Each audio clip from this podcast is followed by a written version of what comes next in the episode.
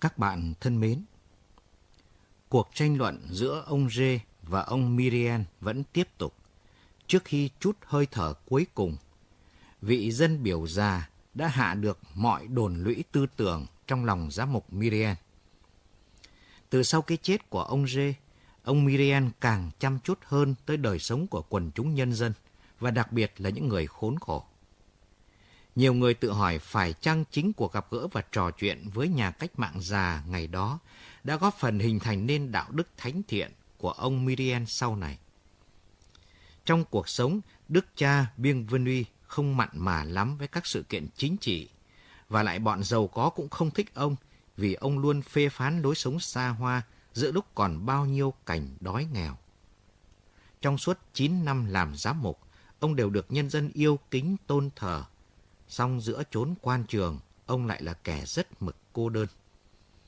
Bây giờ qua giọng đọc nghệ sĩ ưu tú Hoàng Yến, mời các bạn nghe phần tiếp tiểu thuyết Những người khốn khổ của nhà văn Pháp Victor Hugo.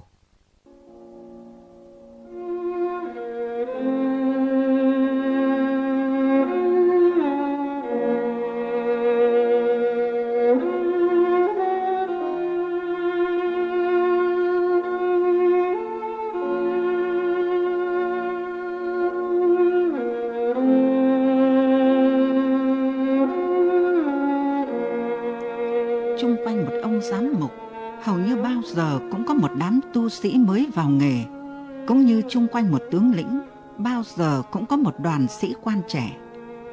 Chính họ là những người mà thánh François de san đáng yêu, đã gọi ở một chỗ nào đó là những nhà tu hành mới gậy mỏ nghề nghiệp nào cũng có những kẻ tập sự kéo từng đoàn theo sau những người thành đạt.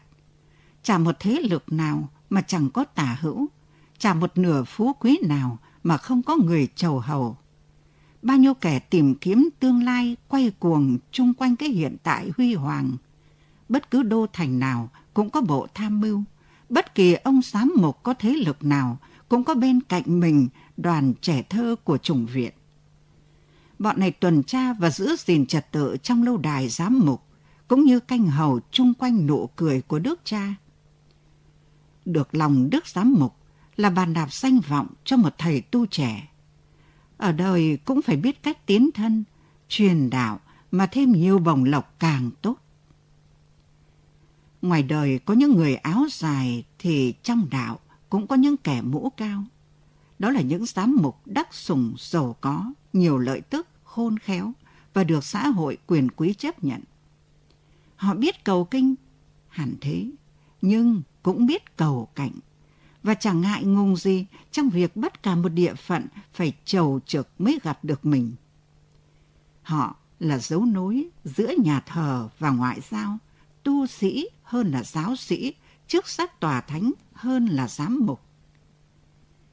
Hạnh phúc thay, những ai được đến gần họ là những người được tín nhiệm và có quyền thế. Họ vung tay ban phát tứ tung cho mọi kẻ xun xoe cầu cạnh, mọi kẻ được sủng ái, cho tất cả đám người trẻ trung biết mua lòng họ, những sứ béo bờ, những chức vị có bổng lộc, có quyền xét xử, những chức tuyên úy, những chức phục dịch nhà thờ, trong khi chờ đợi các chức vị ở tòa giám mục. Họ vừa tiến lên, lại vừa kéo mọi kẻ xoay quanh mình cũng tiến lên, y như một thái dương hệ đang vận chuyển. Ánh sáng rực rỡ từ người họ, nhuốm đỏ cả đoàn tùy tùng, giàu sang của họ chia thành miếng nhỏ cho bao nhiêu kẻ trong hậu trường, mỗi người được thăng quan tiến trước tí chút. Chủ, địa phận to hơn, thì tớ yêu, xứ cũng lớn hơn, và La Mã cũng gần thôi. Một ông giám mục biết cách để lên tổng giám mục, một ông tổng giám mục biết cách để lên giáo chủ. Họ sẽ lôi ngài đi dự đại hội tuyển cử giáo hoàng, và Ngài bước vào thẩm viện. Ngài có giải quàng trắng, Ngài ngồi ghế dự thính, Ngài thành hầu cận giáo hoàng, Ngài thành đại trước sắc tòa thánh. Và từ giám mục lên giáo chủ chỉ có một bước, và từ giáo chủ lên giáo hoàng cũng chỉ nhoáng qua một cuộc bỏ phiếu. Bất kỳ giám mục nào cũng có thể mơ ước làm giáo hoàng. Và ngày nay, người cố đạo là người độc nhất có khả năng lên làm vua một cách hợp thức, mà lại là vua tối cao. Do đó còn vườn ươm khát vọng nào tốt hơn một trùng viện. Bao chú bé phổ lễ còn hổ thẹn trước mọi người, bao tu sĩ còn trẻ măng mà đã có trên đầu một lọ sữa của Perez. Liên hệ với bài thơ ngụ ngôn nổi tiếng của La Fontaine. Vì tham vọng dễ dàng đội lốt của thiên hướng cho nên ai mà biết được. Có khi là thực tâm và mình tự lừa dối mình vì vốn là ngoan đạo kia mà. Đức cha Bienvenu khiêm tốn, nghèo nàn, biệt lập, nên không được dựa vào hàng những vị mũ cao. Điều đó rất rõ, vì chung quanh ông không hề thấy bóng một nhà tu hành trẻ trung nào cả. Người ta đã từng thấy hồi lên Paris, ông không chịu cắn câu. Vì thế không một ai muốn có tương lai lại đến ghép mình với một ông già cô độc. Không một mầm tham vọng nào lại dại dột muốn mọc xanh tươi dưới bóng cứng của ông. Các chức sắc tòa giám mục cũng như các linh mục quan trọng của ông đều là những cụ già hiền hậu, ít nhiều bình dân như ông, đóng khung mình trong các địa phận không có đường lên hàng giáo chủ.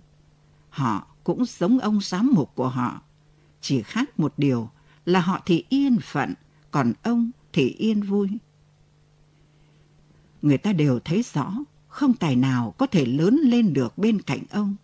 Đến nỗi vừa chân ướt chân sáo ra khỏi trùng viện, các thanh niên được ông phong chức đều chạy trọt nhờ người giới thiệu với các đại giám mục ở Esser hay ở Oser rồi vội vã lánh đi. Bởi vì, xin lặp lại điều này, người ta đều muốn được dấy lên. Một ông thánh ưa sống trong cảnh hy sinh khắc khổ, thì ở gần ông là nguy hiểm. Ông ta có thể san cho mình theo cách truyền nhiễm cái bệnh nghèo khó không chữa được, làm tê dại các khớp xương cần thiết để bước tới. Tóm lại, nó truyền nhiễm nhiều thứ từ bỏ hơn mình muốn. Cho nên, người ta đều lánh xa thứ đạo đức hay lây như vậy. Do đó mới có cảnh cô quạnh của đức cha Bienvenu. Chúng ta đang sống trong một xã hội đen tối, đạt được mục đích, đó là bài học rơi xuống từng giọt từ sự thối nát sừng sững như núi. Cũng nói qua một lời rằng thành đạt là một điều khá xấu xa. Bên ngoài kẻ thành đạt có vẻ giống người có tài năng nên người ta dễ lầm lẫn. Đối với quần chúng, thành công nhìn nghiêng cũng có dáng như lỗi lạc. Thành đạt, mặt mày tương tự như tài ba. Và có một kẻ bị nó lừa dối, đó là lịch sử. Chỉ suinivan và Tacit là kêu ca phản kháng. Nhưng trong thời đại chúng ta, một thứ triết học gần như chính thức đã vào làm gia thần cho nó, mặc đồng phục của nhà nó và làm kẻ thường trực ở phòng chờ. Hãy đạt cho được mục đích. Đó là tất cả các học thuyết. Thịnh đạt có nghĩa là khả năng. Anh trúng số, tức anh là người khôn khéo. Kẻ nào chiến thắng, kẻ ấy được trọng vọng. Anh cứ sinh ra đủ mũ mão, tất cả là ở chỗ đó. Có số đỏ là rồi có tất. Anh mà sung sướng thì người ta sẽ cho là anh cao thượng. Chỉ trừ năm hay sáu ngoại lệ vĩ đại mà ánh sáng chói rực cả thế kỷ, còn thì sự khâm phục của thời đại chẳng qua chỉ là cận thị. Núc nát thì thành vàng tâm, vô danh tiểu tốt cũng không sao, miễn là thành danh. Kẻ tầm thường là một anh nát xít già, tự mình khen ngợi mình và tán thưởng cái tầm thường cái khả năng vĩ đại làm nên Moses, Essin, Dante, Michelang hoặc Napoleon. Rất đông người đem nó tặng một cách đương nhiên và còn hoan hô thêm những ai đạt đến đích trong bất kỳ công việc gì. Hãy xem. Một trường khế đổi dạng thành nghị viên. Một anh già Cockney viết ra Trinidad. Một hoạn quan đi đến chỗ chiếm đoạt hậu cung. Một viên tướng tầm thường ngẫu nhiên thắng được trận quyết định của một thời. Một anh bào chế dược liệu, làm được đế giày các tông cho quân đoàn Sambre và Mercer và do chỗ bán mạo các tông làm ra ấy, tạo ra cho mình một khoản lợi tức 40 vạn franc. Một tên buôn chạy lấy nghề cho vay cắt cổ mà đè ra được những 7-8 triệu. Một thầy giảng trở thành giám mục nhờ giọng nói ngạt mũi. Một tay quản gia vừa thôi việc thì giàu đến nỗi được cử làm bộ trưởng tài chính. Người đời gọi thế là thiên tài, cũng như họ gọi khuôn mặt của Moscotong là thân đẹp và cái cổ của Claude là trí tôn. Quả là lẫn lộn tinh tú thăm thẳm trên trời với hình sao do chân vịt in trên đất bùn lầy lội. Về phương diện tư tưởng chính thống, chúng tôi không phải thăm dò ông giám mục Thành Đi như Trước một tâm hồn như vậy, chúng tôi cảm thấy chỉ có một xu hướng là tôn kính. Nói đến lương tâm một bậc chính trực là ta phải tin.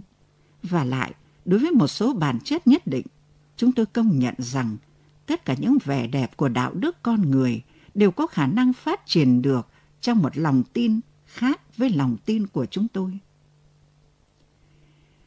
Ông giám mục nghĩ gì về tín điều này hay về bí ẩn nọ? Những điều bí mật trong thâm tâm ấy chỉ có thể biết được ở trong mồ. Về khi bước xuống mồ, mọi linh hồn đều trần trụi. Điều mà chúng tôi chắc chắn là với ông, không bao giờ những mắc miếu về đức tin lại biến thành một thái độ giả dối. Đã là kim cương thì không còn có thể nói đến thối nát được. Ông tin được chừng nào thì ông cố gắng tin chừng ấy. Hãy tin ở Chúa Cha là câu ông thường nói ở cửa miệng. Bởi vì ông đã tìm thấy trong những việc làm phúc đức của mình một sự thỏa mãn đầy đủ cho tâm hồn. Nó luôn thì thầm bên tai ông, Chúa trời ở bên cạnh ngươi. Điều chúng tôi thấy cần ghi là ông giám mục có một lòng yêu thương quá mức, có thể nói ngoài đức tin và xa hơn đức tin. Chính từ chỗ ông đã yêu nhiều đó mà các bậc đứng đắn, các bậc trang nghiêm, các vị biết điều đều đánh giá ông là có nhược điểm. Những danh từ trên là cách nói ưa chuộng trong cái xã hội đáng buồn của chúng ta. Ở đó lòng vị kỳ lại nói cái giọng của kẻ lên mặt hiểu biết. Thương yêu quá mức ở đây là cái gì? Đó là một sự ân cần trong sáng, tràn qua giới hạn loài người, như chúng tôi đã có lúc nói qua, và gặp dịp thì trùm lên cả sự vật. Ông sống dễ dãi. Cái gì là sáng tạo của Chúa, ông đều khoan dung. Trong con người, dù là con người rất tốt đi nữa, cũng có một chút khắc nghiệt không tự giác dành cho loài vật. Các nhà tu hành đặc biệt có thứ khắc nghiệt, nhưng ông giám mục thành đi nhơ lại không hề có. Ông không đến nỗi như thầy tu Bà La Môn, nhưng hình như ông có nghiền ngẫm lời này trong sách kinh. Ai biết linh hồn thú vật sẽ đi về đâu? dáng hình xấu xí, bản năng kỳ dị, không làm ông bận tâm, cũng không làm ông phật ý. Nhìn thấy thế, ông cảm động, gần như mùi lòng. Có vẻ như ông trầm tư suy nghĩ, bỏ qua cái bề ngoài để tìm đến cái nguyên nhân, cách giải thích hoặc lời thanh minh. Có lúc dường như ông cầu Chúa xin một số đổi thay. Với con mắt của nhà ngôn ngữ, lần mò từng nét bản thảo trên da thú thời xưa, ông bình tĩnh xem xét bao nhiêu cái hỗn độn hiện còn trong tạo vật.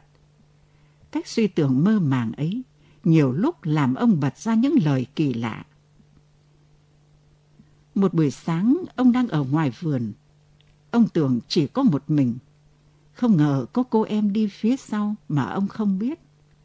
Đột nhiên ông đứng lại và nhìn xuống đất. Một con nhện to tướng, đen thui, lông lá xồm xoàm ghê tởm đang nằm trên mặt đất. Cô em nghe rõ ông nói, ồ, con vật đáng thương, không phải lỗi của nó. Những cử chỉ từ bi có vẻ là trò trẻ con mà gần như thiêng liêng ấy. Tại sao lại không nói đến? Trẻ con, vâng, Nhưng thứ trẻ con cao cả ấy chính là của Thánh François d'Assise và của Marc Oren. Một hôm ông bị sai khớp chân vì không nỡ dẫm lên một con kiến. Con người chính nhân quân tử ấy sống cuộc đời như thế đó. Thỉnh thoảng ông lại ngủ ngay ngoài vườn và những lúc ấy trông ông không còn có gì đáng tôn kính hơn. Có những lời người ta kể về thời niên thiếu, cả về thời trai trắng của ông, thì Đức cha Biên Phơ Nuy đã từng là một con người say đắm, có thể là dữ dội nữa. Lòng thương mênh mông ở ông chẳng phải là một bản năng tự nhiên, mà là kết quả của một lòng tin vững chắc cao cả, lọc qua cuộc đời và từng ý nghĩ, từng ý nghĩ đọng lại trong trái tim ông. Bởi vì trong tính cách một con người, cũng như trong một tảng đá, cũng có thể có những lỗ sâu do nước giọt mãi mà tách ra. Thứ hang hốc như thế không bao giờ mất, cách hình thành như vậy không gì tiêu hủy được. Năm 1815, tưởng như chúng tôi đã nói điều này rồi. Ông đã 75 tuổi, nhưng trông ông không quá 60. Người ông không to, có hơi phát phì một tí, và để chống lại, ông thường hay đi bộ xa. Bước chân hãy còn chắc và lưng chẳng gù mấy tí. Điều này chúng tôi chẳng dám kết luận là gì cả. Vì Grégoire thứ 16, 80 mà người vẫn đứng thẳng, mặt mày vẫn tươi cười. Nhưng cái đó chẳng cấm ông ta là một giám mục tội. Dân chúng cho là Đức cha Bienvenu có cái đầu quý, nhưng vì nó dễ yêu quá nên người ta quên rằng nó đẹp. Lúc nói chuyện, tính ông vui như trẻ con. Đó là một nét đáng yêu ở ông mà chúng tôi đã nói đến. Và những lúc như vậy, người ở gần ông đều thấy dễ chịu, vì từ cả người ông như toát ra một niềm vui. Mặt mày hồng hào và tươi tắn, miệng cười để lộ hàm răng còn nguyên và trắng trẻo, làm cho ông có vẻ cởi mở và dễ gần. Cái vẻ như thế, ở một người đứng tuổi thì người ta bảo thật là một người dễ thương. Còn ở một người già thì người ta lại bảo thật là một cụ già phúc hậu. Mọi người còn nhớ Napoleon lúc gặp ông đã có cảm tưởng ấy. Mới gặp và tiếp xúc lần đầu, người ta cũng chỉ thấy ông là một cụ già phúc hậu mà thôi. Vậy mà ngồi bên ông chừng ít tiếng đồng hồ, và chỉ cần thấy ông suy tưởng, thì ông cụ già phúc hậu biến đổi dần dần và có một cái gì hùng vĩ. Vừng chán rộng và nghiêm, có mớ tóc bạc làm thêm vẻ cao cả, càng trở nên cao cả vì sự trầm tư. Vẻ uy nghi toát ra từ sự phúc hậu, mà sự phúc hậu cũng không ngừng ngời sáng. Người ta cảm thấy xúc động như đứng trước một thiên thần tươi cười, vừa thông thả giang to đôi cánh, vừa không ngớt mỉm cười. Một niềm kính mến khó tả, từng bước như thấm vào người chúng ta, dâng lên trái tim. Và chúng ta cảm thấy đứng trước một tâm hồn mãnh liệt, từng trải và bao dung, trong đó tư tưởng vĩ đại đến mức chỉ còn có thể là hiền tử. Như mọi người đã thấy, cầu kinh, hành lễ, làm phúc, an ủi kẻ đau buồn, trồng trọt một mảnh vườn, lòng bác ái, tính thanh đạm, mến khách, từ chối xa hoa, lòng tin tưởng, học hỏi, làm việc. Tất cả những cái đó làm cho ngày nào trong đời ông cũng đầy ắp công việc. Đầy ắp, nói như thế mới đúng. Bởi vì quả nhiên ngày đó tràn đầy những ý nghĩ tốt đẹp, những lời nói tốt đẹp, những hành động tốt đẹp. Tuy nhiên như vậy cũng chưa là trọn vẹn. Nếu vì thời tiết lạnh hay trời mưa, mà tối đến ông không ra dạo vườn một hoặc hai giờ trước khi đi ngủ và sau khi hai bà phụ nữ đã về buồng mình. Suy tưởng trầm ngâm trước những cảnh tượng hùng vĩ của bầu trời ban đêm rồi mới ngủ yên. Việc đó hình như đã thành một nghi lễ đối với ông. Đôi khi vào lúc trời đã về khuya, hai bà mà không ngủ được thì lại nghe bước chân ông chậm rãi trên các lối đi. Ông ở đó một mình với bóng, tĩnh tâm, thanh thản, thành kính. Đem so với cái thanh tĩnh của lòng mình, với cái thanh tĩnh của không trung, xúc động trong bóng tối, trước mọi huy hoàng trông thấy được của tinh tú, và mọi huy hoàng không trông thấy được của Chúa Trời. Tâm hồn rộng mở cho mọi tư tưởng rơi xuống từ cõi không tên. Trong những lúc ấy, đem dâng trái tim mình và giờ phút các hoa đêm tỏa hương thơm, sáng ngời như một ngọn đèn giữa đêm sao, hòa mình say sưa giữa cảnh chói sáng mênh mông của tạo vật. Chính ông cũng khó lòng nói được cái đang xảy ra trong tâm trí mình. Ông có cảm tưởng như có gì bay khỏi người mình và cũng có gì giáng hạ vào đó. Đúng là những sự trao đổi thần bí giữa những hố sâu của tâm hồn với những hố sâu của vũ trụ. Ông nghĩ đến sự vĩ đại và sự có mặt của Chúa, đến cái vĩnh viễn sắp đến, bí mật kỳ lạ, đến cái vĩnh viễn đã qua, bí mật còn kỳ lạ hơn, đến tất cả những cái vô biên đang chìm sâu trước mắt ông trên khắp hướng. Và không tìm hiểu cái không hiểu được, ông chỉ đưa mắt nhìn. Ông không nghiên cứu Chúa Trời, ông tự để cho mình lóa mắt nhìn Chúa. Ông chiêm ngưỡng những sự kết hợp rực rỡ của các nguyên tử. Nó đem lại sắc hình cho vật chất, nó phát hiện ra các lực lượng, nó tạo ra các cá tính trong sự thống nhất, các kích thước trong không gian, cái vô số trong vô hạn và do ánh sáng mà làm ra vẻ đẹp. Những sự kết hợp này hợp rồi tan liên tục, từ đó sinh ra sự sống và cái chết. Ông ngồi trên một chiếc ghế gỗ kê áp vào cái giàn đã mục. Đã nhìn trời sao qua hình bóng khẳng khiu cằn cỗi của cái cây ăn quả. Mấy thước đất trồng trọt quá sơ sài, lồn nhồn những lều lán, rất thân thiết đối với ông, và ông lấy thế làm đủ. Còn có gì cần thêm cho ông già ấy nữa? Khi ông đem thì giờ dỗi dãi trong cuộc đời, đã rất ít dỗi dãi của ông, ra chia cho việc làm vườn ban ngày và việc chiêm ngưỡng ban đêm. Khoảng vườn rào kín chật hẹp này, có trời xanh làm trần trên đầu, há không đủ để ca ngợi Chúa lần lượt trong những công trình đẹp đẽ nhất và những công trình cao cả nhất chăng? Như thế chưa phải là tất cả hay sao? Còn đòi gì hơn nữa? Một mảnh vườn con để dạo chơi và cõi bao la để mộng tưởng. Trên đầu là những cái có thể nghiên cứu và suy tưởng, một ít hoa dưới đất và tất cả sao trên bầu trời. Một lời cuối cùng Loại chi tiết nói trên, đặc biệt trong thời gian chúng ta đang sống đây, có thể đem đến cho ông giám mục Thành Đi Nhơ một dáng dấp phiến thần theo cách nói hiện nay đang thịnh hành. Điều đó khiến người ta hoặc chê hoặc khen, nhưng đều nghĩ rằng ông có một trong những thứ triết học, riêng chỉ thời đại chúng ta mới có.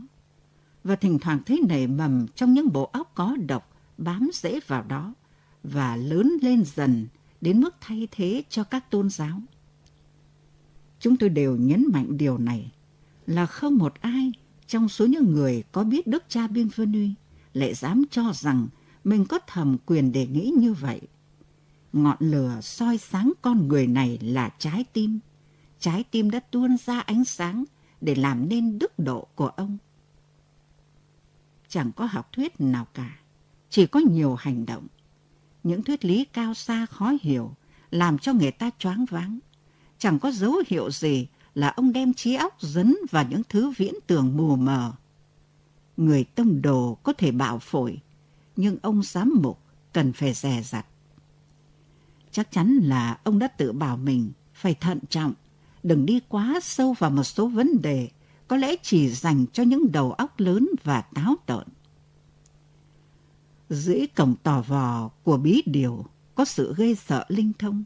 Những cửa ngõ tối om ấy mở toang hoác đấy. Nhưng có gì như nói với ta, những kẻ bộ hành trên đời rằng không nên vào đó. Ai vào đó sẽ gặp tai họa. Trong chỗ cao sâu khôn tả của trừu tượng và thuyết lý đơn thuần, những thiên tài có thể nói là đứng lên trên các giáo điều, đề nghị ý mình lên Chúa. Lời cầu Chúa của họ đồng thời là một lời đề nghị táo bạo xin tranh luận. Sự tôn sùng của họ cũng là cách chất vấn. Đó là tín ngưỡng trực tiếp, đầy lo âu và trách nhiệm của những ai muốn thử trèo những đỉnh cao tranh vênh của tôn giáo. Sự suy nghĩ trầm tư của con người không có giới hạn nào. Hoàn toàn chịu trách nhiệm về công việc của mình. Nó phân tích và đi sâu vào sự bừng sáng của chính mình. Có thể nói rằng do một thứ phản lực tốt đẹp, nó làm cho cả tạo vật cũng chói lòa. Thế giới bí ẩn chung quanh ta, hễ nhận cái gì là có trả lại. Cho nên có phần chắc là những người chiêm ngưỡng lại được người ta chiêm ngưỡng. Dù sao trên đời cũng có những con người, phải chăng đó là những con người? Nhìn thấy rất rõ ở chân trời sâu thẳm của sự mơ màng, những đỉnh cao của tuyệt đối, và có một hình ảnh dữ dội về quả núi vô biên. Đức cha Bienvenu chẳng phải là người như thế. Ông không phải là một thiên tài. Chừng như ông e sợ các thứ cao siêu. Vì từ đó, một đôi người, có khi là những người vĩ đại như Sua Đăng Bóc và Pascal đã rơi vào điên loạn. Nói cho đúng, những sự suy tưởng mãnh liệt ấy có giá trị đạo đức và bằng những con đường gay go như thế, người ta cũng đến gần sự hoàn thiện lý tưởng. Về phần Đức cha Bienvenu, ông đi theo con đường nhỏ gần hơn kinh thánh